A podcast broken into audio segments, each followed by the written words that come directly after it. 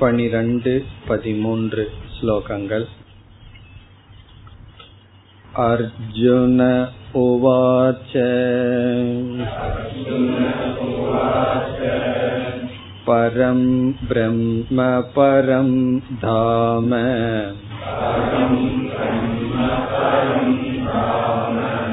पवित्र परमं भवान् पुरुषं शाश्वतं दिव्यम्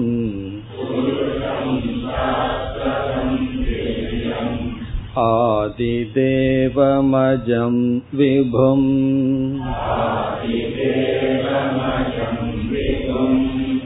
आहुस्त्वां ऋषयः सर्वे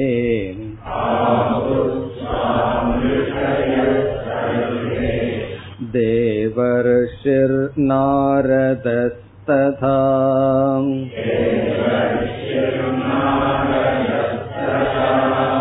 असितो देवलो व्यासः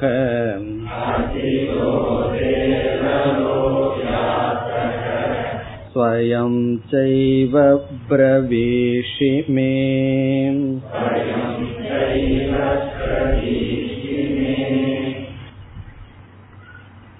பனிரெண்டாவது ஸ்லோகத்திலிருந்து பதினெட்டாவது ஸ்லோகம் வரை ஏழு ஸ்லோகங்களில் அர்ஜுனன் தான் என்ன புரிந்து கொண்டேன் என்பதை பகவானிடம் கூறுகின்றான். இதுவரை பகவான் உபதேசித்ததை கேட்டு தான் புரிந்து கொண்டதை பகவானிடம் வெளிப்படுத்துகின்றான்.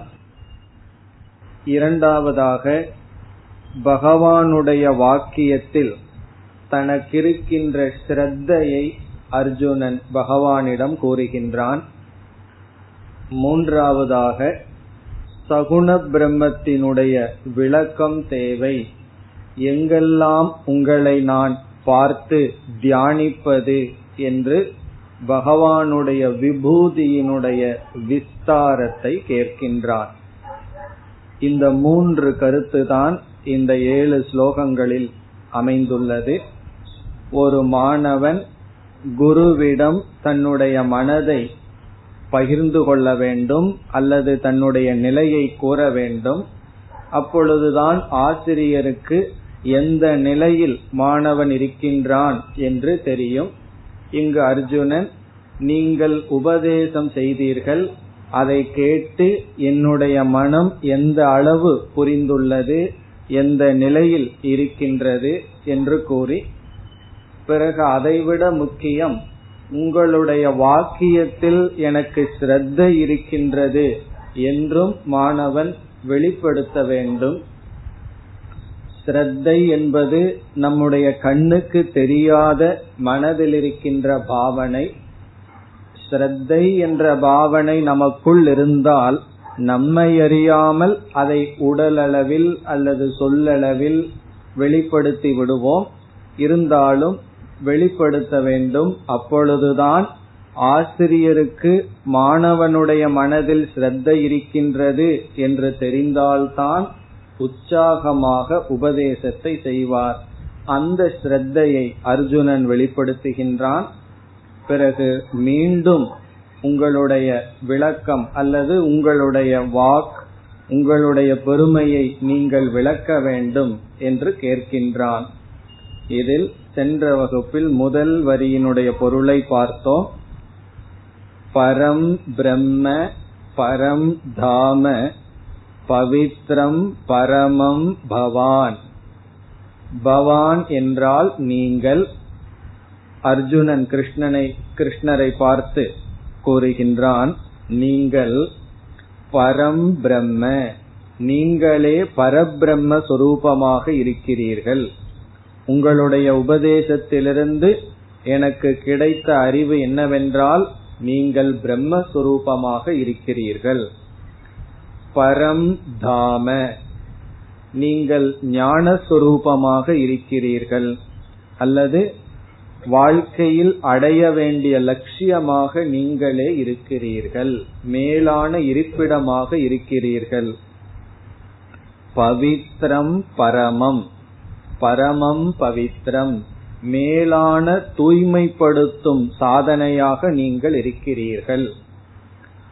இந்த உலகத்தில் எத்தனையோ பொருள்கள் தூய்மைப்படுத்துகின்றது.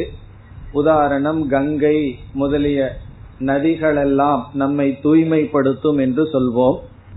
அனைத்தும் நம்முடைய மனதில் இருக்கின்ற அசுத்தங்களை நீக்குகின்றது.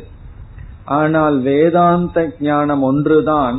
நம்முடைய மனதையும் சேர்ந்து நீக்குகின்றது மனதே ஒரு அசுத்தம் என்பது வேதாந்தத்தினுடைய ஒரு கருத்து.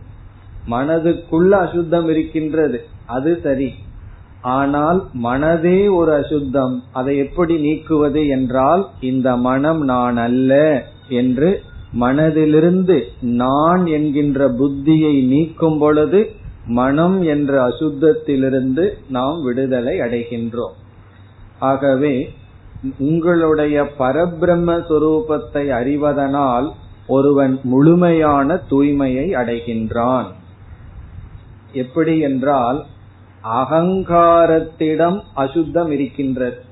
அகங்காரம் என்றால் என்ன? ஜீவனிடம். ஆனால் அகங்காரமே அசுத்தம் என்பது நமக்கு தெரிவதில்லை. அது வேதாந்த ஞானத்தினால் தான் நீங்கும். கர்மயோகியாக ஒருவன் இருக்கும் பொழுது அந்த கர்மயோகி என்ன செய்கின்றான்? அசுத்தமான அகங்காரத்தை சுத்தமான அகங்காரமாக மாற்றுகின்றான். அதனால்தான் சுத்த மாயா அசுத்த மாயா என்று இரண்டாக கூறுவார்கள். அசுத்த மாயையிலிருந்து சுத்த மாயைக்கு வருகின்றான். அல்லது தமஸ் ரஜஸிலிருந்து சத்துவத்துக்கு வருகின்றான். பிறகு சத்துவமும் நம்மை பந்தப்படுத்தும். அதிலிருந்தும் விடுதலை அடைய ஞானத்தினால் தான் முடியும். அதைத்தான் அர்ஜுனன் இங்கு பரமம் பவித்ரம் என்று கூறுகின்றான். இப்படிப்பட்டவர்களாக நீங்கள் இருக்கிறீர்கள் என்று நான் புரிந்து கொண்டேன். இனி அடுத்த வரியில் என்ன கூறுகின்றான்? இவ்விதம் ரிஷிகளும் உங்களை கூறுகிறார்கள். என்று கூறுகின்றான் இவ்விதம் பன்னிரெண்டாவது ஸ்லோகத்தில் இரண்டாவது வரியில் வருகின்ற சொற்கள் எல்லாம் உங்களை நான் இவ்விதம் புரிந்து கொண்டேன் ரிஷிகளெல்லாம் உங்களை இவ்விதம் கூறுகிறார்கள் என்று சொல்கின்றான். என்னென்ன விதத்தில் ரிஷிகள் பகவானுடைய சொரூபத்தை கூறுகிறார்களாம்? ஒவ்வொரு சொல்லாக பார்க்கலாம். அனைத்து சொற்களும் பகவானை வர்ணிக்கின்ற அல்லது பகவானை குறித்த சொற்கள் ரிஷிகளெல்லாம் இவ்விதம் பகவானை பேசுகிறார்களாம். எவ்விதம்? முதல் சொல் புருஷம். புருஷனாக உங்களை வர்ணிக்கிறார்கள் அல்லது கூறுகிறார்கள். யாரை? பகவானை புருஷன் என்று கூறுகிறார்கள். புருஷன் என்ற சொல்லுக்கு இரண்டு பொருள் உண்டு. ஒன்று புரி சேதே. புரி என்றால் ஸ்தூல உடல் சேதே என்றால் அமர்ந்திருக்கின்றார். எல்லா உடலுக்குள்ளும் அமர்ந்திருப்பவர். ஒவ்வொரு உடலுக்குள்ளும் வியாபித்திருப்பவர் அல்லது அமர்ந்திருப்பவர். சாட்சி சொரூபமாக. பிரத்யகாத்மா என்று பொருள். புருஷம் இனி ஒரு பொருள் பூர்ணத்துவார். எங்கும் நிரம்பி இருப்பதனால் புருஷக. இப்ப புருஷன் என்றால் எங்கும் வியாபித்திருப்பவர் அல்லது ஒவ்வொரு ஜீவர்களுக்குள்ளும் இருப்பவர் புருஷம். இனி அடுத்த சொல் இந்த புருஷன் எவ்வளவு நாள் இருப்பார் என்றால் சாஸ்வதம். சாஸ்வதம் என்றால் என்றும் இருப்பவர். நம்ம உடலுக்குள்ள எவ்வளவோ இருக்கு. உடலுக்குள்ள ஹிருதயம் இருக்கின்றது ரத்தம் இருக்கின்றது எலும்புகள் இருக்கின்றது புருஷனும் இருக்கின்றார் பிரம்மனும் இருக்கின்றார். ஆனால் உடலுக்குள் இருக்கின்ற மற்ற உறுப்புகள் எல்லாம் சாஸ்வதம் அல்ல நீங்கள் உடலுக்குள் இருக்கின்ற புருஷ ரூபமான சைத்தன்ய ரூபமான நீங்கள் சாஸ்வதம். சாஸ்வதம்னா நித்தியம் என்றும் இருப்பவர் மூன்று காலத்திலும் இருப்பவர். உடல் எடுக்கும் முன்னும் உடல் இருந்து கொண்டிருக்கும் பொழுதும் உடல் அழிந்த பின்னும் இருந்து கொண்டு இருப்பவர் சாஸ்வதம். உங்களைத்தான் சாஸ்வதம் என்று சொல்கிறார்கள். பிறகு அடுத்த சொல் திவ்யம். திவ்யம் என்றால் செய்யப்படாதது என்று பொருள். ஒரிஜினல் அப்படின்னு அர்த்தம். நாட் ஆர்டிபிஷியல் திவ்யம் நேச்சுரல் இயற்கையாகவே இருப்பது என்று ஒரு பொருள் இருக்கின்றது. இனியொரு பொருள் தன்னுடைய பெருமையிலேயே விளங்குபவர். ஸ்வே மகிம்னி திஷ்டதி. ஸ்வே மகிம்னி என்றால் அவர் தன்னுடைய பெருமையிலேயே விளங்கிக் கொண்டிருக்கின்றார். அதனுடைய பொருள் என்ன என்றால் பிரம்ம அல்லது ஈஸ்வரன் எதையும் சாராமல் தானே சுதந்திரமாக இருக்கின்றார். பிறகு இந்த உலகத்துக்கு இருக்கின்ற பெருமைகளெல்லாம் ஈஸ்வரனை சார்ந்திருக்கின்ற பெருமைகள். இப்ப திவ்யம் என்றால் ஒரு பொருள் அது இயற்கையாக நித்தியமாக புருஷ ரூபமாக இருத்தல். இனி ஒன்று தனக்கு தானே தலைவனாக இருக்கின்றார். இனி அடுத்த சொல் ஆதி தேவம் ஆதி தேவம் என்றால் எல்லா தேவர்களுக்கும் காரணமாக இருக்கின்றார். இங்கு ஆதி என்ற சொல்லுக்கு காரணம் என்று பொருள். ஆதி தேவம் என்றால் தேவானாம் காரணம். எல்லா தேவர்களுக்கும் காரணமாக இருப்பவர் முதன்மையாக இருப்பவர். இனி அடுத்த சொல் அஜம். அஜம் என்றால் பெறப்பற்றவர் தோன்றாதவர் ஸ்வயம்பு என்றும் இருப்பவர். எதனிடமிருந்தும் பிறக்காத தத்துவம். அடுத்த சொல் விபும். விபும் என்றால் வியாபித்து இருப்பவர் என்று ஒரு பொருள். இனி ஒரு பொருள் விதவிதமாக தோன்றிக் கொண்டு இருப்பவர். அஜம்ங்கிறதுக்கு ஜஸ்ட் ஆப்போசிட் அஜம்னா என்ன? பிறக்காதவர். விபும் என்றால் விதவிதமாக பிறந்தவர். விதவிதமாக தன்னை தோற்றி வைத்துக் கொண்டிருப்பவர். பகவானுடைய மாயா சக்தியினால் விதவிதமாக காட்சியளித்துக் கொண்டிருக்கின்றார். இவ்விதம். இங்கு என்னென்ன சொற்கள் எல்லாம் அர்ஜுனன் குறிப்பிட்டானோ இது அர்ஜுனனுடைய சொல்லல்ல. இவ்விதம் ரிஷிகள் கூறுகிறார்கள் என்று அர்ஜுனன் பேசுகின்றான். இப்பொழுது பதிமூன்றாவது ஸ்லோகத்தினுடைய முதல் வரி. ஆகுகு துவாம் ரிஷயக. சர்வே. சர்வே என்றால் அனைத்து ரிஷயக என்றால் ரிஷிகள். அனைத்து ரிஷிகள் துவாம் உங்களை ஆகுகு இவ்விதம் கூறுகிறார்கள். துவாம்னா உங்களை ஆகுகுன சொல்கிறார்கள். உங்களை பற்றி இவ்விதம் எல்லா ரிஷிகளும் பேசுகிறார்கள். சர்வே ரிஷயக எல்லா ரிஷிகளும் பேசுகிறார்கள். எப்படி பேசுகிறார்கள் உங்களை என்னவென்று சொல்கிறார்கள் அதைத்தான் நாம் பார்த்தோம். புருஷம் சாஸ்வதம் திவ்யம். இவ்விதமாக உங்களை எல்லா ரிஷிகளும் கூறுகிறார்கள். பிறகு அர்ஜுனன் சில ரிஷிகளினுடைய பெயரை கூறுகின்றான். எந்தெந்த ரிஷிகளிடமிருந்து உங்களுடைய பெருமையை இவ்விதம் நான் கேட்டேன் என்று கூறுகின்றான்.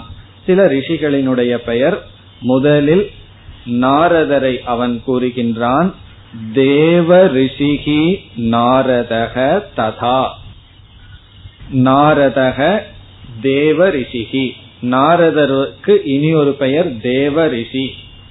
தேவ ரிஷி என்றால் தேவனாகவும் பிறந்து ரிஷியாகவும் இருப்பவர். தேவனாகவே பிறப்பெடுத்து ரிஷியாக இருக்கின்றார் தேவ ரிஷி. பூலோகத்தில் ஒருத்தர் இருந்தா அவரை சாதாரண ரிஷி என்று சொல்வோம். அவரே ராஜாவா இருந்தா ராஜ ரிஷி என்று சொல்கின்றோம். தேவனாக பிறந்து ரிஷியாக இருந்தால் தேவ ரிஷி காரணம் என்ன? எல்லா தேவர்களும் ரிஷியாக இருப்பதில்லை. எல்லா தேவர்களும் நடனத்தையும் நாட்டியத்தையும் கானத்தையும் பார்த்து கொண்டு இருப்பார்கள். ரிஷி என்பவர் யார்? ரிச்சதி ஜானாதி இது ரிஷிகி. யார் உண்மையை அறிந்துள்ளார்களோ அவர்கள் ரிஷிகள். நாரதர் வந்து உண்மையை உணர்ந்தவர். இப்ப உண்மையை உணர்ந்த நாரதரும் உங்களை இவ்விதம் கூறுகிறார்கள். பிறகு வேறு சில ரிஷிகளுடைய பெயரை அர்ஜுனன் கூறுகின்றான். இந்த ரிஷிகளும் உங்களை இவ்விதமாகவே கூறுகிறார்கள். யார்? இரண்டாவது வரி. அசிதக. அசிதக என்பது ஒரு ரிஷியினுடைய பெயர். அசிதக என்ற ரிஷியும் உங்களை இவ்விதம் கூறுகின்றார். தேவலக வேறொரு ரிஷியினுடைய பெயர் தேவலக என்ற ரிஷியும் உங்களை உங்களுடைய பெருமையை இவ்விதம் பேசுகிறார்கள். இனி அடுத்தது வியாசக. வியாசரும் உங்களை இவ்விதம் பேசுகிறார். மகாபாரத்தை எழுதுனது யாரு? இவ்வளவு தூரம் கீதை படிச்சு மகாபாரத்தை எழுதுனது யாருன்னு சொன்னா மறந்துடலையே. வியாச பகவான் தான். அப்ப இதை எழுதும் போது வியாசர் எப்படி நினைச்சிருப்பாரு? அர்ஜுனன் நம்ம பேரை இழுக்கிறானே அப்படின்னு நினைச்சிருப்பார். காரணம் என்ன? தன்னுடைய பெயரையே அர்ஜுனன் கூறுகின்றான். வியாசரும் இவ்விதம் கூறுகிறார். மகாபாரதத்துல பகவத்கீதைங்கிற இடத்துல மட்டும் ஆத்ம தத்துவம் இல்லை. பல இடங்களில் மோக்ஷ தர்மம்ங்கிற ஒரு இடத்துல பல இடங்கள நல்ல நல்ல வேதாந்த தத்துவங்கள் எல்லாம் வருகின்றது. பிறகு ஈஸ்வரனுடைய பெருமை நிர்குணஸ்வரூப வர்ணனை சகுணஸ்வரூப வர்ணனை எல்லாம் வியாசர் நன்கு செய்துள்ளார். ஆகவே அர்ஜுனன் கூறுகின்றார் வியாசரும் உங்களை இவ்விதம் கூறுகிறார். பிறகு ஸ்வயம் செய்வ பிரவீஷிமே. மே என்றால் எனக்கு ஸ்வயம் செய்வ. நீங்களும் உங்களை பற்றி இவ்விதமே கூறுகிறீர்கள். ரிஷிகள் எல்லாம் கூறுகிறார்கள் அவங்க தெரிஞ்சும் கூறலாம் தெரியாமையும் கூறலாம். ஆனா உங்களுடைய பெருமையை ஸ்வயம் செய்வ. நீங்களே இவ்விதம் கூறுகிறீர்கள் கூறியிருக்கிறீர்கள். என்ன பகவானுக்கு கோவம் வந்துடலாம் இத்தனை நேரம் நானே என்னுடைய பெருமையை சொல்லிட்டு இருக்கேன். நீ எல்லாம் ரிஷிகள் தான் என்னுடைய பெருமையை சொல்றன்னு சொல்கிறாயே என்று நினைக்கலாம். இப்ப அர்ஜுனன் கூறுகின்றான் நீங்களும் உங்களுடைய சொரூபத்தை இவ்விதம் கூறுகிறீர்கள். ஸ்வயம் என்றால் நீங்களே பிரவீஷி என்றால் கூறுகிறீர்கள். மே எனக்கு நீங்களும் இவ்விதம் உங்களுடைய பெருமையை கூறுகிறீர்கள். இங்கு பெருமை என்றால் என்ன? சொரூப லட்சணம் உங்களுடைய சொரூபத்தினுடைய தன்மையை நீங்களும் கூறுகிறீர்கள். இப்படிப்பட்ட ரிஷிகளும் கூறி இருக்கிறார்கள் என்று முதலில் அர்ஜுனன் உங்களுடைய உபதேசத்தை கேட்டு மற்ற ரிஷிகளிடம் நான் கேட்டு நான் என்ன புரிந்து கொண்டேன் என்பதை இந்த இரண்டு ஸ்லோகத்தில் கூறினான். இனி அடுத்த ஸ்லோகம் பதினான்கு. सर्वमेतत्ऋतं मन्ये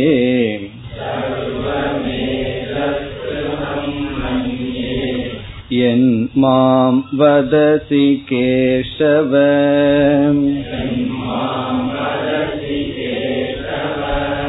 न हि ते भगवन् व्यक्तिम्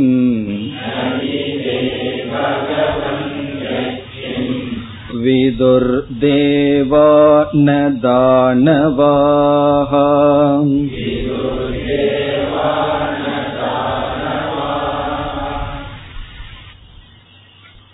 இந்த ஸ்லோகத்தில் அர்ஜுனன் பகவானுடைய உபதேசத்தில் தனக்கிருக்கின்ற பாவனையை கூறுகின்றான் தனக்கிருக்கின்ற ஸ்ரத்தையை வெளிப்படுத்துகின்றான் நீங்கள் உங்களை பற்றி அல்லது உண்மையை பற்றி இவ்விதம் பேசினீர்கள்.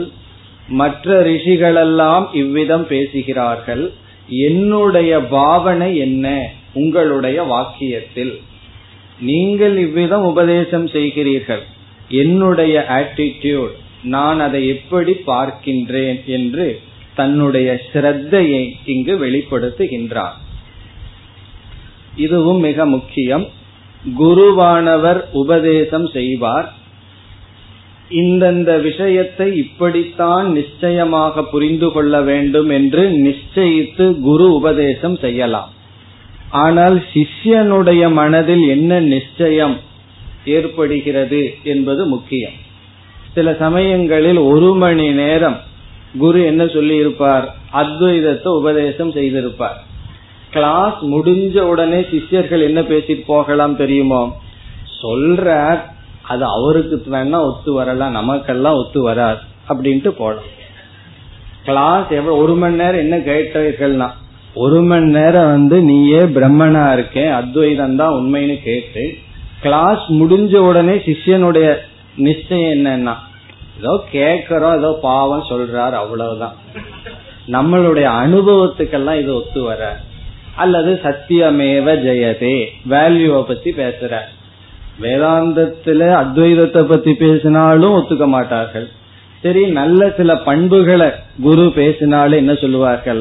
அவருக்கு என்ன கவர்மெண்ட் ஜாப்ல போய் வேலை செய்யறாரா நாலு பேர்த்துக்கு சாப்பாடு போடணுங்கிற ரெஸ்பான்சிபிலிட்டி இருக்கா? என்ன வேல்யூ வேணாலும் பேசலாம். நம்மளுக்கு அது ஒத்து வராது. இது யாருடைய நிச்சயம்? சிஷ்யனுடைய நிச்சயம். குருவினுடைய நிச்சயம் என்ன? அல்லது சாஸ்திரத்தினுடைய நிச்சயம் என்னன்னா சத்தியமேவ ஜெயதே. சத்தியம்தான் வெல்லும் வாய்மையே வெல்லும். எதுல எழுதி வச்சிருக்கோம்? கரன்சி நோட்ல எழுதி வச்சிருக்கோம். வாய்மையே வெல்லும் சொல்லி. என்ன நிச்சயம் சிஷியனுக்கு இருக்கு? ஜஸ்ட் ஆப்போசிட் கிளாஸ்ல நம்ம சிலதெல்லாம் என்ன சொல்றோமோ அதுக்கு விருத்தமான நிச்சயத்தோட நம்ம போலாம். நமக்கு அது இருக்கலாம். ஆனால் குரு என்ன நிச்சயத்தோட சொல்றார் சாஸ்திரம் என்ன நிச்சயம் பண்ணி இருக்குதுங்கிறது நமக்கு பயன்படாது. நம்ம என்ன நிச்சயம் பண்றோமோ அதுதான் நமக்கு பயன்படும். நம்ம எவ்வளவு சாப்பிட்றோமோ அந்த உணவு நமக்கு ஆரோக்கியத்தை கொடுக்காது. எவ்வளவு உணவு செரிச்சிருக்கோ அந்த உணவு தான் ஆரோக்கியத்தை கொடுக்கும். அதனாலதான் பசிச்சதுக்கு பிறகு சாப்பிடணும் அப்படின்னு சொல்லுவார்கள் அப்பொழுதுதான் சாப்பிடுற உணவெல்லாம் செரிக்கும். அதே போல எவ்வளவு விஷயங்களை காதுல போடுறோம் கேட்டு வச்சிருக்கிறோம்ங்கிறதுல நமக்கு பிரயோஜனம் கொடுக்காது.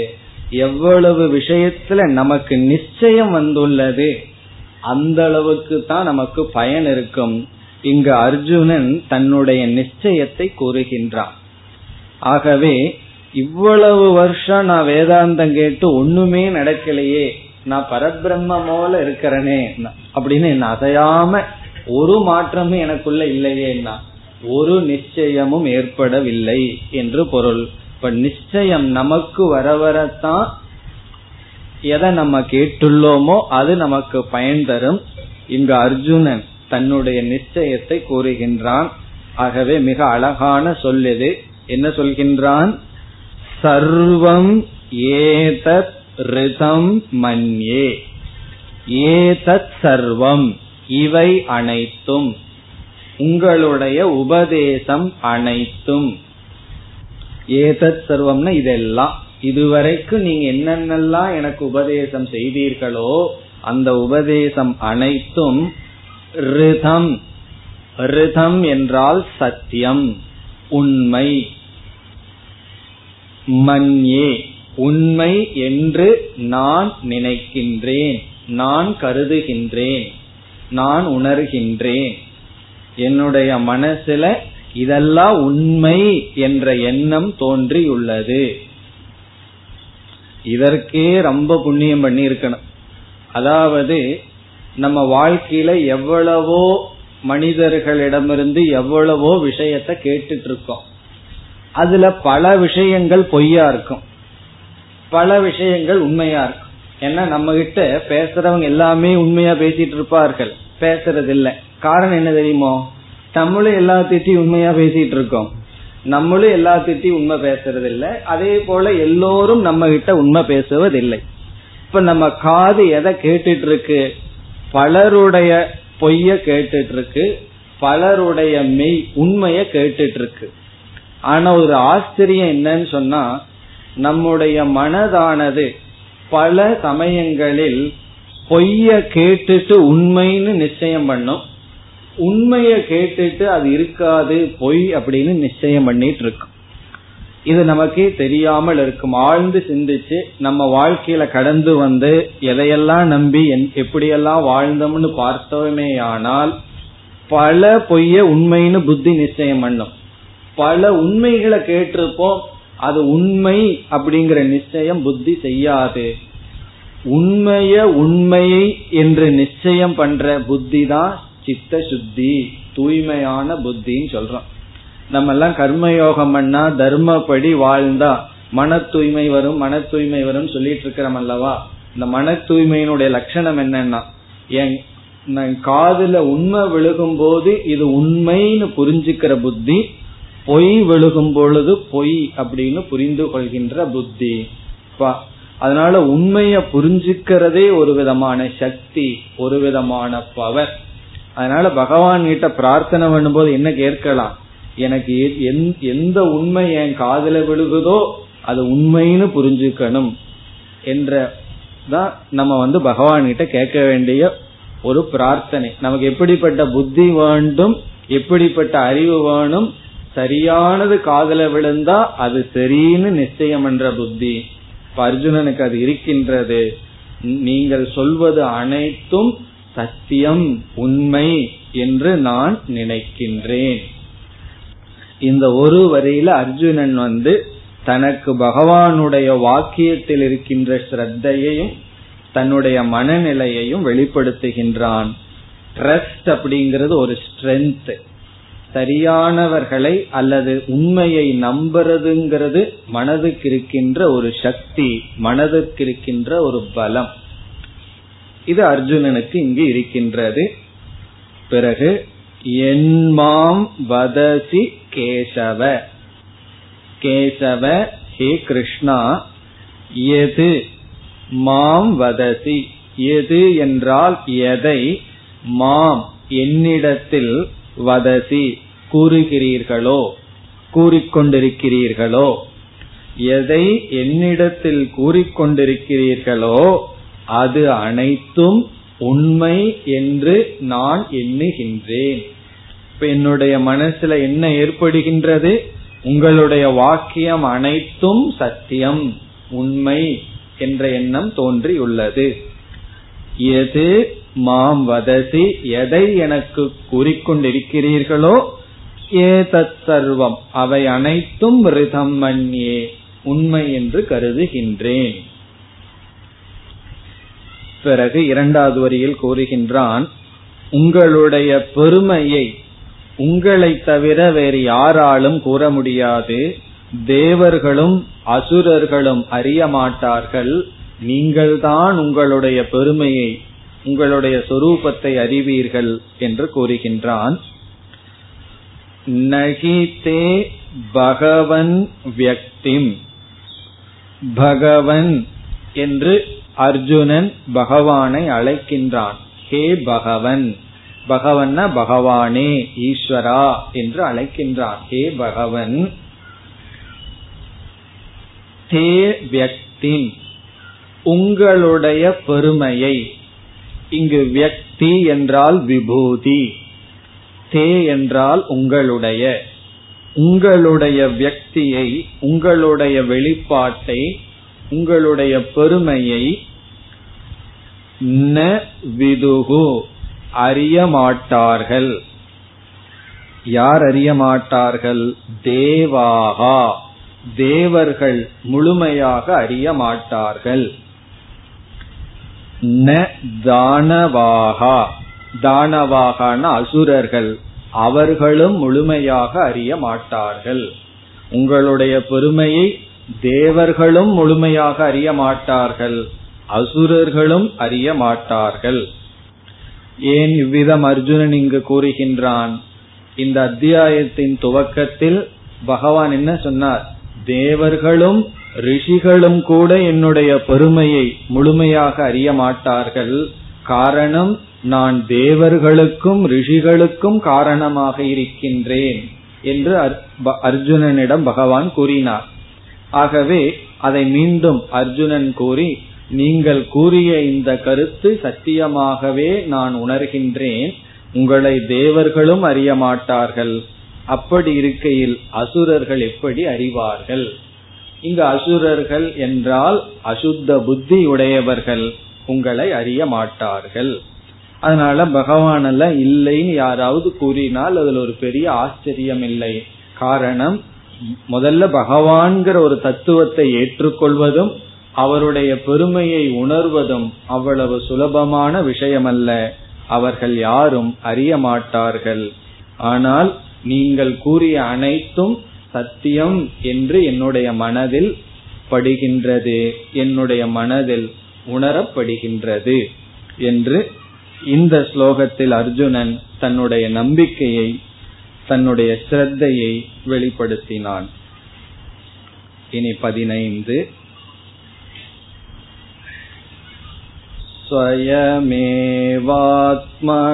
स्वयमेवात्मनात्मानम्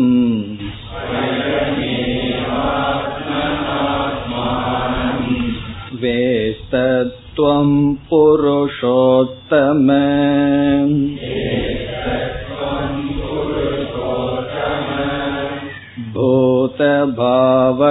भूतभावनभूतेश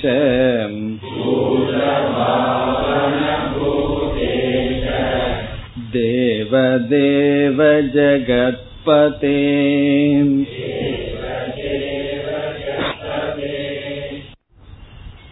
இங்கு அர்ஜுனனுடைய மனதில் பக்தி அல்லது பகவான் மீது ஒரு ரெஸ்பெக்ட் உயர்ந்த எண்ணம் தோன்றுகின்றது.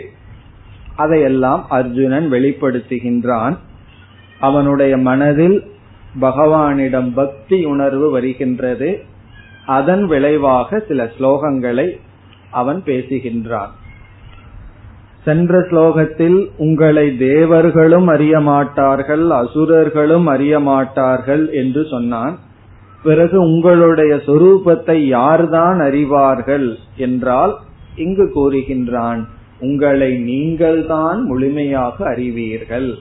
மற்றவர்களுடைய உபதேசம் இல்லாமல் உங்களுடைய எல்லா பெருமையையும் நீங்களே அறிவீர்கள் என்று கூறுகின்றான். ஸ்லோகத்திற்குள் சென்றால் ஸ்வயம் ஏவ ஆத்மனா ஆத்மானம் வேத்த துவம். துவம் என்றால் நீங்கள் துவம் வேத்த நீங்கள் அறிகிறீர்கள் நீங்கள் அறிவீர்கள். யாரை? ஸ்வயம் உங்களை. உங்களை நீங்கள் அறிவீர்கள். ஆத்மனா யாரால் உங்களால் ஆத்மனா என்றால் உங்களால் ஆத்மானம் உங்களை ஆத்மானம் உங்களை ஆத்மனா உங்களால் ஸ்வயம் நீங்களே நீங்கள் உங்களை நீங்களே உங்களால் அறிவீர்கள். அதனோட அர்த்தம் என்ன? உங்களுடைய பெருமையை இனியொருவர் வந்து உங்களுக்கு உபதேசிக்க வேண்டியதில்லை. நீங்கள் சர்வஜனான ஈஸ்வர சொரூபம் உங்களை நீங்களே நன்கு அறிவீர்கள். ஆகவே நீங்கள் தான் உங்களுடைய பெருமையை கூற வேண்டும் என்பது கருத்து. ஆத்மானம் ஆத்மனா வேத்த உங்களை உங்களால் நீங்களே அறிவீர்கள். இனி வருகின்ற அனைத்து சொற்களும் பகவானை குறித்து அர்ஜுனன் சொல்கின்ற சொற்கள். அர்ஜுனன் பகவானை பார்த்து மற்ற சொற்களில் அழைக்கின்றான். இது எதை குறிக்கின்றது என்றால் பக்தியை குறிக்கின்றது. பகவானை பார்த்து இப்படிப்பட்டவர்கள் ரூபமாக இருக்கின்ற பகவானே என்று கூறுகின்றான். புருஷோத்தம. பகவானை குறித்த முதல் சொல் ஹே புருஷோத்தம. எல்லா மனிதர்களுக்குள்ளும் உத்தமமாக இருப்பவர்கள். இங்கு புருஷன்னா ஜீவர் ஜீவர்களுக்குள் உத்தமமாக இருப்பவர் புருஷோத்தம. அழைக்கின்றான் ஹே புருஷோத்தம. இந்த சொல்லினுடைய விளக்கம் இந்த சொல்லினுடைய சாரத்தை எல்லாம் நாம் பதினைந்தாவது அத்தியாயத்தில் பார்க்கலாம். காரணம் அந்த அத்தியாயத்துக்கு பேரே புருஷோத்தம யோகம் என்று அங்கு நாம் பார்க்கலாம். இங்கு வந்து புருஷர்களுக்குள் உத்தமமாக இருப்பவர்.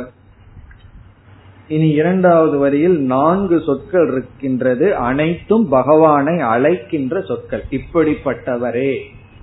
ஆகவே இந்த ஸ்லோகத்துல வந்து தத்துவம் ஒன்றுமில்லை. அர்ஜுனனுடைய பாவனையினுடைய வெளிப்பாடு இது. அர்ஜுனனுடைய மனதில் பகவான் மீது ஒரு ஆதரகம். ஆதரகன்னு சொன்னா ரெஸ்பெக்ட் பிறகு ஒரு பக்தி. அதனுடைய வெளிப்பாடுதான் இனி வருகின்ற சில ஸ்லோகங்கள். பூத பாவன பூத பாவன என்றால் எல்லா ஜீவர்களையும் படைப்பவரே. பூத உத்பாதக என்று பொருள். எல்லோரையும் உற்பத்தி செய்பவரே. பூதன ஜீவராசிகள் பாவன என்றால் தோற்று வைப்பவர் அனைத்து ஜீவராசிகளையும் தோற்று வைப்பவரே பிறகு பூதேச. பூதேச என்றால் அனைத்தையும் காப்பவர். உருவாக்கிவிட்டால் மட்டும் போதாது அதை என்ன செய்யணும்? காக்க வேண்டும் பாதுகாக்க வேண்டும். அப்படி பாதுகாப்பவரே. பூதேச எல்லா பூதங்களுக்கும் ஈசனாக காப்பவராக இருப்பவரே. தேவ தேவ எல்லா தேவர்களுக்கும் தேவனாக இருப்பவரே தேவ தேவ. ஜெகத்பதே. ஜெகத்பதே என்றால் இங்கும் எல்லா ஜீவராசிகளையும் காப்பவரே. எல்லா ஜீவராசிகளுக்கும் தலைவனாக இருப்பவரே என்று பொருள். ஜெகத்துக்கு பதியாக இருப்பவர். ஜெகத்ன உலகம். பதி என்றால் தலைவர். இந்த உலகத்துக்கு தலைவனாக இருப்பவரே. இதெல்லாம் பகவானை குறித்த பகவானுடைய பெருமையை குறித்த சொற்கள். பூதபாவன பூதேச தேவதேவ ஜெகத்பதே. இனி அடுத்த ஸ்லோகம் பதினாறு. वक्तुमर्हस्य शेषेण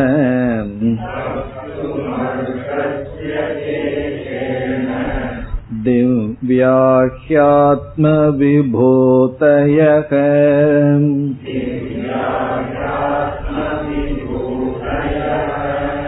याभिर्विभूतिभिर्लोकान्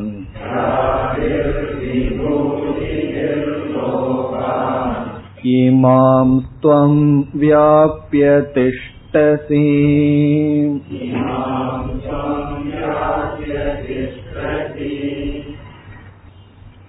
இனிமேல் அர்ஜுனன் என்ன கேட்க போகின்றான் என்றால் உங்களுடைய விபூதியினுடைய விஸ்தாரம் தேவை விஸ்தாரம்னா விளக்கம் உங்களுடைய பெருமையை சற்று விளக்குங்கள் என்று கேட்கப் போகின்றான் அப்படி கேட்பதற்கு முன் இந்த ஸ்லோகத்தில் உங்களுடைய பெருமையை உங்களை தவிர வேறு யாராலும் எடுத்து விளக்க முடியாது என்று கூறுகின்றான். வேறு வழியே இல்லை நீங்கள் தான் கூறியாக வேண்டும் என்று சொல்கின்றான். காரணம் என்ன? வேறு ரிஷிகளால் விளக்க முடியும் என்றால் ஒரு கால் பகவான் வந்து நீ போய் ரிஷி கிட்ட கேட்டுக்கோ என்ன தொந்தரவு பண்ணாத பேசாம விட்டுருன்னு சொல்லிட்டாருன்னு வச்சுக்கோமே. அர்ஜுனனுக்கு என்ன ஆயிரும்?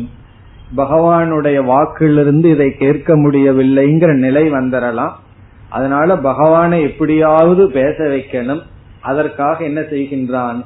வேறு வழி கிடையாது. நீங்க தான் சொல்லி ஆகணும். உங்களை தவிர சொல்றதுக்கு ஆள் இல்லை.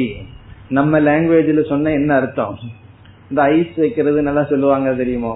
அதான் காக்கா பிடிக்கிறது இப்படி எல்லாம் சொல்லுவார்கள். குரு கிட்ட சில சமயம் அது பிடிச்சி ஆகணும் போல இருக்கு. அப்பதான் ஒரு வாய திறப்பார். இல்ல அப்படின்னு சொன்னா பேசாம நீ எங்கேயோ போய் படிச்சுக்கோன்னு விட்டுருவார். கொஞ்சம் நச்சு ரகல பண்ணாதான் சிலதெல்லாம் கிடைக்கும். அப்படி அர்ஜுன் என்ன பண்றான்? வேற வழியே கிடையாது. நீங்க ஒருவர் தான் உங்களுடைய பெருமையை சொல்லி ஆகணும். திடீர்னு ஏற்கனவே நீ சொல்லி இருக்கிற அர்ஜுனா தேவலக வியாசக. இவங்கெல்லாம் கூட என்னுடைய பெருமையை சொல்றாங்க போய் அவர்கள்கிட்ட கேட்டுக்குங்கோ அப்படின்னு சொல்லிவிடாதீர்கள். வேற யாராலையும் சொல்ல முடியாது. உங்களுடைய பெருமையை நீங்க தான் சொல்லி ஆகணும் என்று அர்ஜுனன் பகவானை புகழ்ந்து பிறகு பகவானுடைய பெருமையை கேட்கின்றான். ஸ்லோகத்திற்குள் சென்றால் வக்தும் அர்ஹசி அசேஷேன. வக்தும் என்றால் சொல்வதற்கு எடுத்து விளக்குவதற்கு வக்தும் அர்ஹசி. தகுதியானவர் நீங்கள்தான். அர்ஹசி அப்படின்னா அதற்கு நீங்க தான் தகுதியானவர் உரியவர். அர்ஹசிங்கிறதுக்கு சரியான தமிழ் வார்த்தை உரியவர் உகந்தவர்.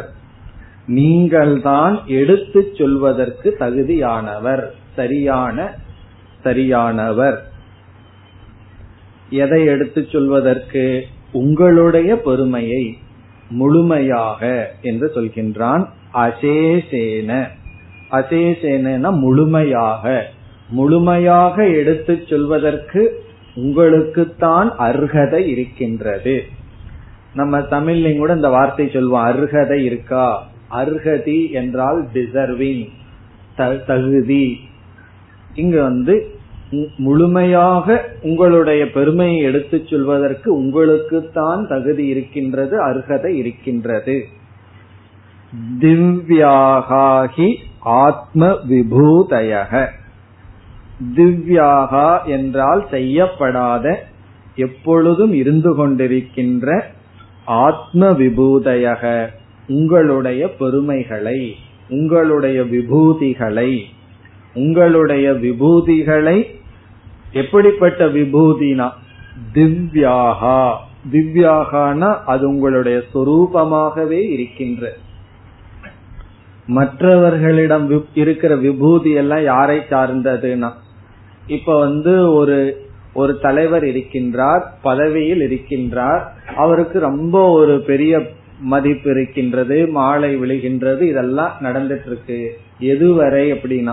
அது அவருடைய சொரூபமா? என்றால் கிடையாது. அது அந்த பதவிக்கு விழுகிற மாலை அவர்களுக்கு அந்த நேரத்துல விழுந்துட்டு இருக்கு அவ்வளவுதான். பிறகு அந்த பதவிக்கு வேற ஆள் வந்த உடனே அந்த மாலை போயிடும் ஆகவே ஒவ்வொரு ஒவ்வொருவருடைய பதவியில் இருக்கும் பொழுது அந்தந்த ஆள் என்ன நினைச்சுக்கிறார்கள்? இது எனக்கு தான் இந்த மாலை வந்துட்டு இருக்குன்னு நினைக்கிறார்கள். பெருமை வருதுன்னு நினைக்கிறார்கள். ஆனா உண்மையிலேயே எதற்கு பெருமை போகுது? அந்த பதவிக்கு போகின்றது. அவர் எனக்கு வருகிறதுன்னு நினைச்சா அது என்னன்னா அது அவருக்கு வருவதில்லை. காரணம் அது அவருடைய சொரூபம் அல்ல. அவருக்கு அதற்கு தகுதி இல்லை. அப்படி பகவானுடைய விபூதியும் கூட ஒரு நிமித்தமா இருக்கின்றதா என்ற சந்தேகம் வரும்போது அர்ஜுனன் சொல்கின்றான் திவ்யாகா அது எந்த நிமித்தமாகவும் இல்லை அது உங்களுடைய சொரூபம். அனைத்து பெருமையும் உங்களுக்கு இருப்பது அது உங்களுடைய தன்மை. திவ்யாகா ஆத்ம விபூதயக இப்படிப்பட்ட உங்களுடைய பெருமையை முழுமையாக எடுத்துச் சொல்ல உங்களுக்கு மட்டும்தான் தகுதி இருக்கின்றது.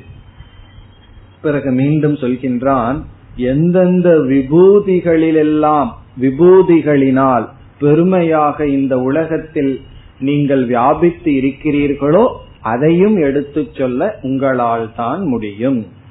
இரண்டாவது வரியில் யாபிகி விபூதிகி விபூதி பிகி யாபிகின எந்த விபூதிபிகி எந்த விபூதிகளினால் எந்த பெருமைகளுடன் எந்த பெருமைகளுடன் இமான் லோகான் இந்த உலகத்தை இமான் என்றால் இந்த லோகான் என்றால் உலகங்களை இந்த அனைத்து படைப்பைகளை படைப்புகள் அனைத்தையும் எந்த பெருமையினால் வியாபிய நீங்கள் வியாபித்து உங்களுடைய எந்த பெருமையினால் இந்த அனைத்தும் வியாபிக்கப்பட்டு திஷ்டசி நீங்கள் இருக்கிறீர்களோ? உங்களுடைய எந்த விபூதிகளினால் இந்த உலகம் அனைத்தும் வியாபிக்கப்பட்டு நீங்கள் இருக்கிறீர்களோ? பிறகு முதல் வரியில சேர்த்திக்கணும். அப்படிப்பட்ட முழுமையான விபூதியை சொல்வதற்கு நீங்கள் ஒருவர் தான் தகுதியானவர்.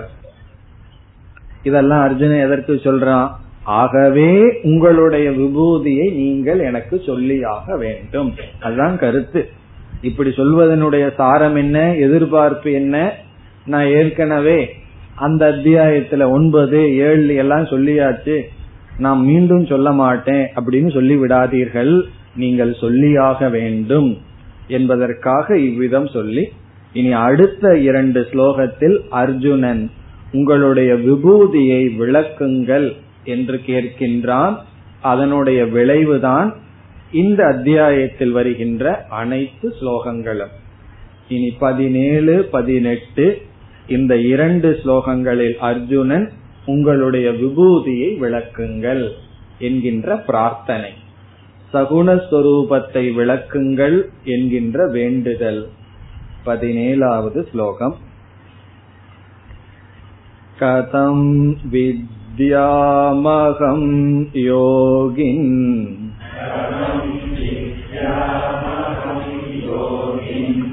त्वां सदा परिचिन्तयन्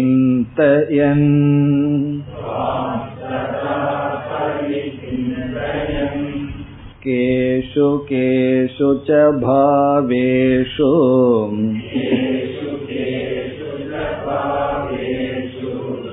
चिन्त्योऽसि भगवन्मया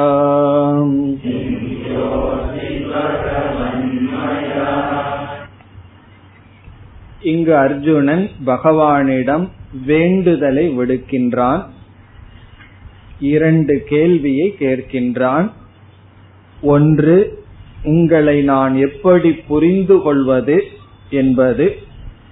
இரண்டாவது கேள்வி எங்கெங்கெல்லாம் உங்களை எப்படி பார்ப்பது? முதல்ல உங்களை நான் புரிஞ்சுக்கணும். உங்களுடைய ஈஸ்வர தன்மையை அதாவது ஈஸ்வர சுரூபத்தை நான் தெரிஞ்சுக்கணும். ஈஸ்வரனை பற்றிய ஞானம் வரணும். ஞானம் மட்டும் வந்தா போதாது. அடுத்தது என்ன வரணும்னா திருஷ்டி வரணும் ஃபர்ஸ்ட் வந்து இன்ஃபர்மேஷன் போகணும் அப்புறம் டிரான்ஸ்பர்மேஷன் ஆகணும். அதனுடைய அர்த்தம் என்னன்னா விஷயங்கள் உள்ள போய் பிறகு எனக்கு அந்த திருஷ்டி வரணும். ஈஸ்வர ஞானத்தோட நிக்காம ஈஸ்வர திருஷ்டியும் எனக்கு வேணும். ஈஸ்வர திருஷ்டினா என்ன? எல்லாம் ஈஸ்வர சொரூபம்னு கிளாஸ்ல கேட்டுறோம் அதுக்கப்புறம் பார்க்கறதெல்லாம் எப்படி இருக்குன்னா எல்லாம் பகைவர்களாகவும் நண்பர்களாகவும் ஏமாத்திட்டு போனவனாகவுமே இருக்கு. அப்ப எங்க ஈஸ்வரன் வந்தார்? எனக்கு ரெண்டு வேணும். எப்படி உங்களை நான் பார்ப்பது? எப்படி எல்லா இடத்திலும் உங்களுடைய பெருமையை நான் உணர்வது? பிறகு முதல் கேள்வி எப்படி உங்களை நான் அறிவது என்று கேட்கின்றான். முதல் பகுதி கதம் வித்யாம் அகம் யோகின். யோகின் பகவானை அழைக்கின்றான் யோகின் யோகின் சொன்னா யோகியே அப்படின்னு சொல்லி அழைக்கின்றான் யோக யோகின் சொல்றதனுடைய தாற்பயம் எல்லா சக்திகளையும் உடையவரே என்று பொருள். இங்கு யோகன பவர் சக்தி. ஹே யோகின் என்றால் எல்லா சக்திகளையும் உடையவரே. அகம் நான் கதம் எப்படி துவாம் உங்களை வித்யாம் அறிவது? நான் உங்களை எப்படி அறிந்து கொள்வது? உங்களை நான் எப்படி புரிஞ்சுக்கிறது? அப்படின்னு கேட்கின்றான். இப்ப உங்களை பற்றிய அறிவு எனக்கு தேவை. அது முதல் படி. முதல் படியில வந்து ஈஸ்வரனை பற்றி அறிவு வரணும். ஈஸ்வர ஞானம் வரணும். அதுக்கெல்லாம் நம்ம உதாரணம் எல்லாம் சொல்லுவோம். களிமண் இருக்கு பானை இருக்கு. களிமண்ணிலிருந்து விதவிதமான பானைகள் வந்துள்ளது. களிமண் காரணம் பானை காரியம். இதெல்லாம் என்னன்னா ஈஸ்வரனை பற்றிய ஞானத்தை அடைகிறதுக்கு பயன்படுத்துற உதாரணம். இப்ப களிமண் வந்து பானைகளுக்கெல்லாம் காரணம்னு சொல்லிவிட்டால் நான் பானைகளை பார்க்கும் பொழுது எதை பார்க்கின்றேன்? களிமண்ணை காரணத்தை பார்க்கின்றேன். ஈஸ்வரன் இந்த உலகத்துக்கு காரணம் என்றால் இந்த உலகத்தை பார்க்கும் போது நான் ஈஸ்வரனை பார்க்கின்றேன். இதெல்லாம் ஞானம். ஆனா கிளாஸ் முடிஞ்சு அல்லது இந்த ஞானத்தை கேட்டதற்கு பிறகு பார்க்கும்போது எதை பாக்கிறோம்னா உதாரணம் தான் மனசுல நிக்குது. களிமண்ண களிமண்ணுன்னு சொல்லி சொல்லி பாக்குறதெல்லாம் களிமண்ணாகவும் ஒரு மண்ணு தெரியுதே தவிர பகவானா தெரியவில்லையே. அது இரண்டாவது கேள்வி. இப்ப முதல்ல வந்து உங்களை நான் எப்படி புரிந்து கொள்ளுதல். கதம் வித்யாம் உங்களை நான் இப்படி புரிந்து கொள்ளுதல். இதுல பகவான் பதில் சொல்ல போறார் என்ன ரெண்டு சொரூபமா புரிஞ்சுக்கணும். ஒன்று சகுண சொரூபம் இனி ஒன்று நிர்குண சொரூபம். என்ன வந்து பார்க்கிறதெல்லாம் என்னுடைய சொரூபமாகவும் பிறகு எது பார்க்க முடியாமல் இருக்கின்றதோ அந்த சைத்தன்ய சுரூபமும் என்னுடையதுன்னு சொல்ல போகின்றார். பிறகு முதல் வரியில கடைசி பகுதி சதா பரிச்சிந்தயன். சதா பரிச்சிந்தயன். எப்பொழுதும் உங்களை பற்றி சிந்தித்து கொண்டு சதா என்றால் எப்பொழுதும் பரிச்சிந்தயன் என்றால் சிந்தித்து கொண்டு. உங்களை பற்றியே எண்ணத்தை மனசுல வச்சுட்டு உங்களை நான் எப்படி புரிந்து கொள்ளுதல்? எப்பொழுதும் உங்களுடைய எண்ணத்தை உடையவனாக இருந்து உங்களை நான் எப்படி புரிந்து கொள்ளுதல் உங்களை நான் எப்படி புரிந்து கொள்ள முடியும் என்ற கேள்வி. இது முதல் கேள்வி. துவாம் உங்களை நான் நினைத்து கொண்டிருப்பவனாக உங்களை நான் எப்படி புரிந்து கொள்வது? நீங்கள் யார் என்று எப்படி புரிந்து கொள்வது? இனி இரண்டாவது வரிக்கு வந்தால் பகவான வந்து அறிவு பூர்வமா புரிஞ்சுக்கிறதுங்கிறது ஒண்ணு. அது வந்து விஜயானமய கோஷத்துல நடக்கிற விஷயம். அதுக்கு முன்னாடி விஜயானமய கோஷம் எல்லாம் எப்படி இருக்குன்னு பாத்திருக்கோம் விஜயானமயம் பூரா அஜானமயமா இருக்குன்னு பார்த்தோம். அந்த அஜான நீங்கி அறிவுல வந்து பகவான் தான் எல்லாம் இருக்கார் சந்தேகமே இல்லைன்னு புரிஞ்சாச்சு.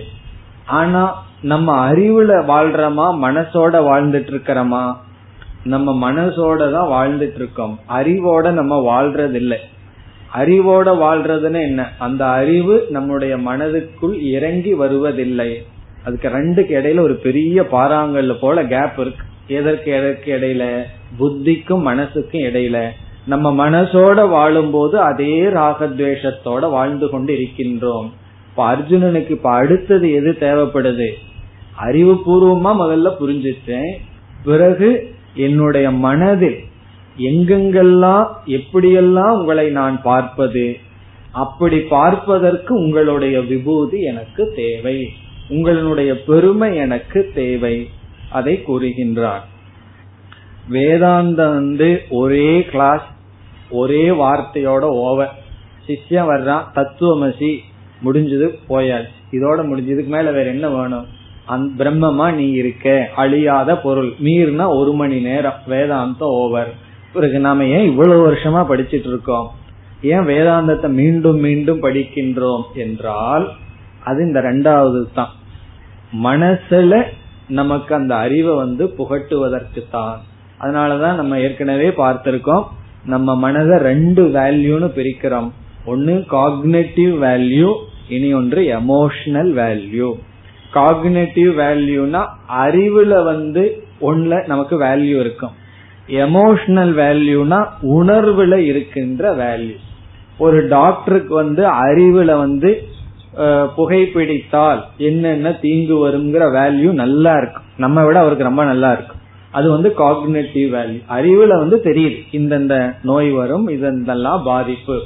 ஆனா அவருடைய எமோஷனல் வேல்யூ எப்படி இருக்குன்னா எமோஷனல் வேல்யூ எப்படி இருக்கும்? பேஷண்ட் கிட்ட வந்து நீ எல்லாம் சிகரெட் குடிச்சா ஹார்ட் அட்டாக் வரும்னு சொல்லிட்டு இவர் குடிச்சிட்டு சொல்லிட்டு இருப்பாரு. காரணம் என்னன்னா இவருடைய எமோஷனல் வேல்யூ வேற காக்னேட்டிவ் வேல்யூ வேற. அப்படி இந்த இடத்துல அர்ஜுனன் வந்து மனதுக்கு வருகின்றான். என்னுடைய மனதளவில் உங்களை நான் எப்படி எங்கெங்கெல்லாம் எப்படி பார்க்க முடியும்? அதற்கு வழி சொல்லுங்கள். அதை கேட்கின்றான். கேஷு கேஷு பாவேஷு கேஷு கேஷு எந்த எந்த பாவேஷு பொருள்களிடத்தில் எந்தெந்த பொருள்களிடத்தில் எந்தெந்த பொருள்களிடத்தில் பாவங்களிடத்தில் பாவேஷுனா ஆப்ஜெக்ட் எந்தெந்த பொருள்களிடத்தில் சிந்தியக அசி நீங்கள் சிந்திக்கத்தக்கவர்.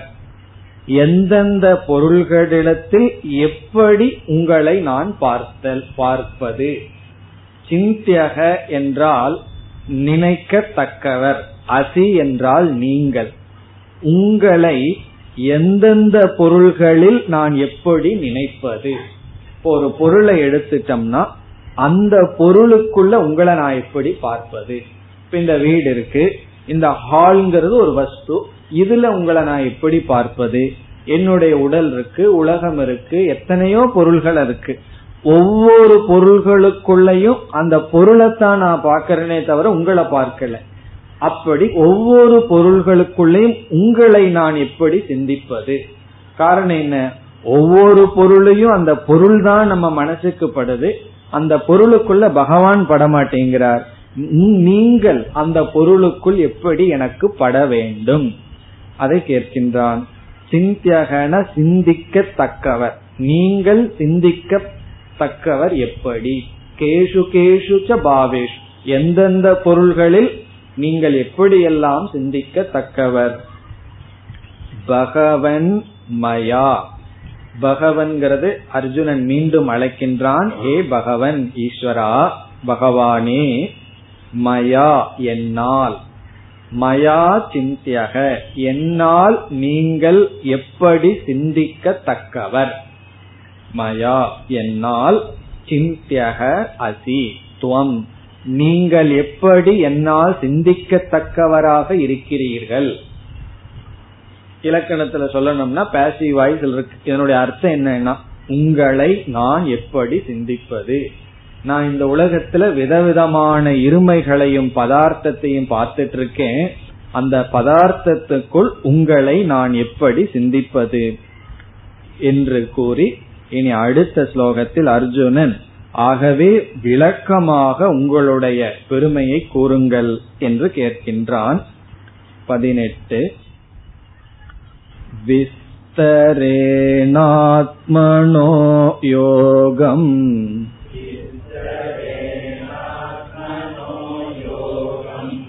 विभूतिं च जनार्दन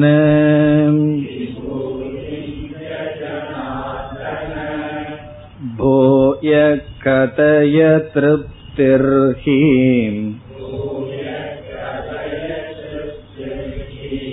शृण्वतो नास्ति मे मृतम्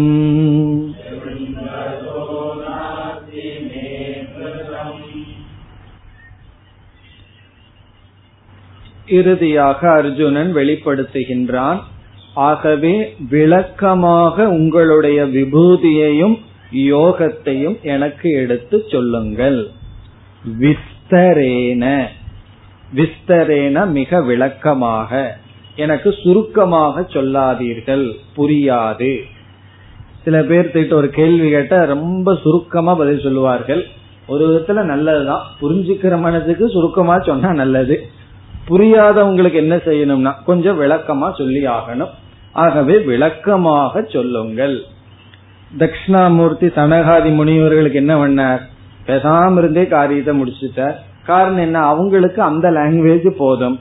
அர்ஜுன என்ன கேட்கிறான்? எனக்கு விளக்கமாக சொல்லுங்கள். விஸ்தரேன ஆத்மனக யோகம். ஆத்மனகன உங்களுடைய யோகம்.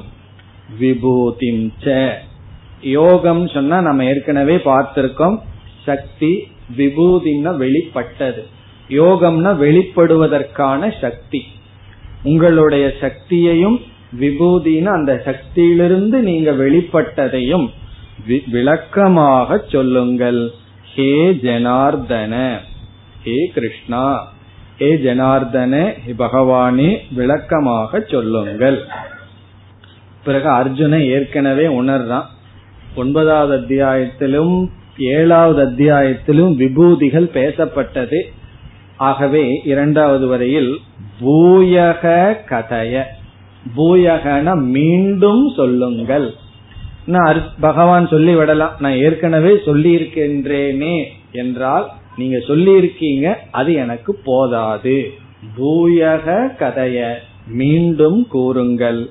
திருப்திகி நாஸ்தி. எனக்கு வந்து கேட்டு உன்ன மனசு திருப்தி அடையவில்லை உங்களுடைய உபதேசத்தை கேட்டு திருப்தி அடையல அதனால திருப்தி அடைகிற வரைக்கும் நான் கேட்க விரும்புகின்றேன் என்று கூறுகின்றான் மேலும் அடுத்த வகுப்பில் தொடரலாம் ॐ पूर्णमधः पूर्णमिधम् पूर्णात् पूर्णमुदच्छते पूर्णस्य पूर्णमादाय पूर्णमेवावशिष्यते ॐ शान्ति शान्ति शान्तिः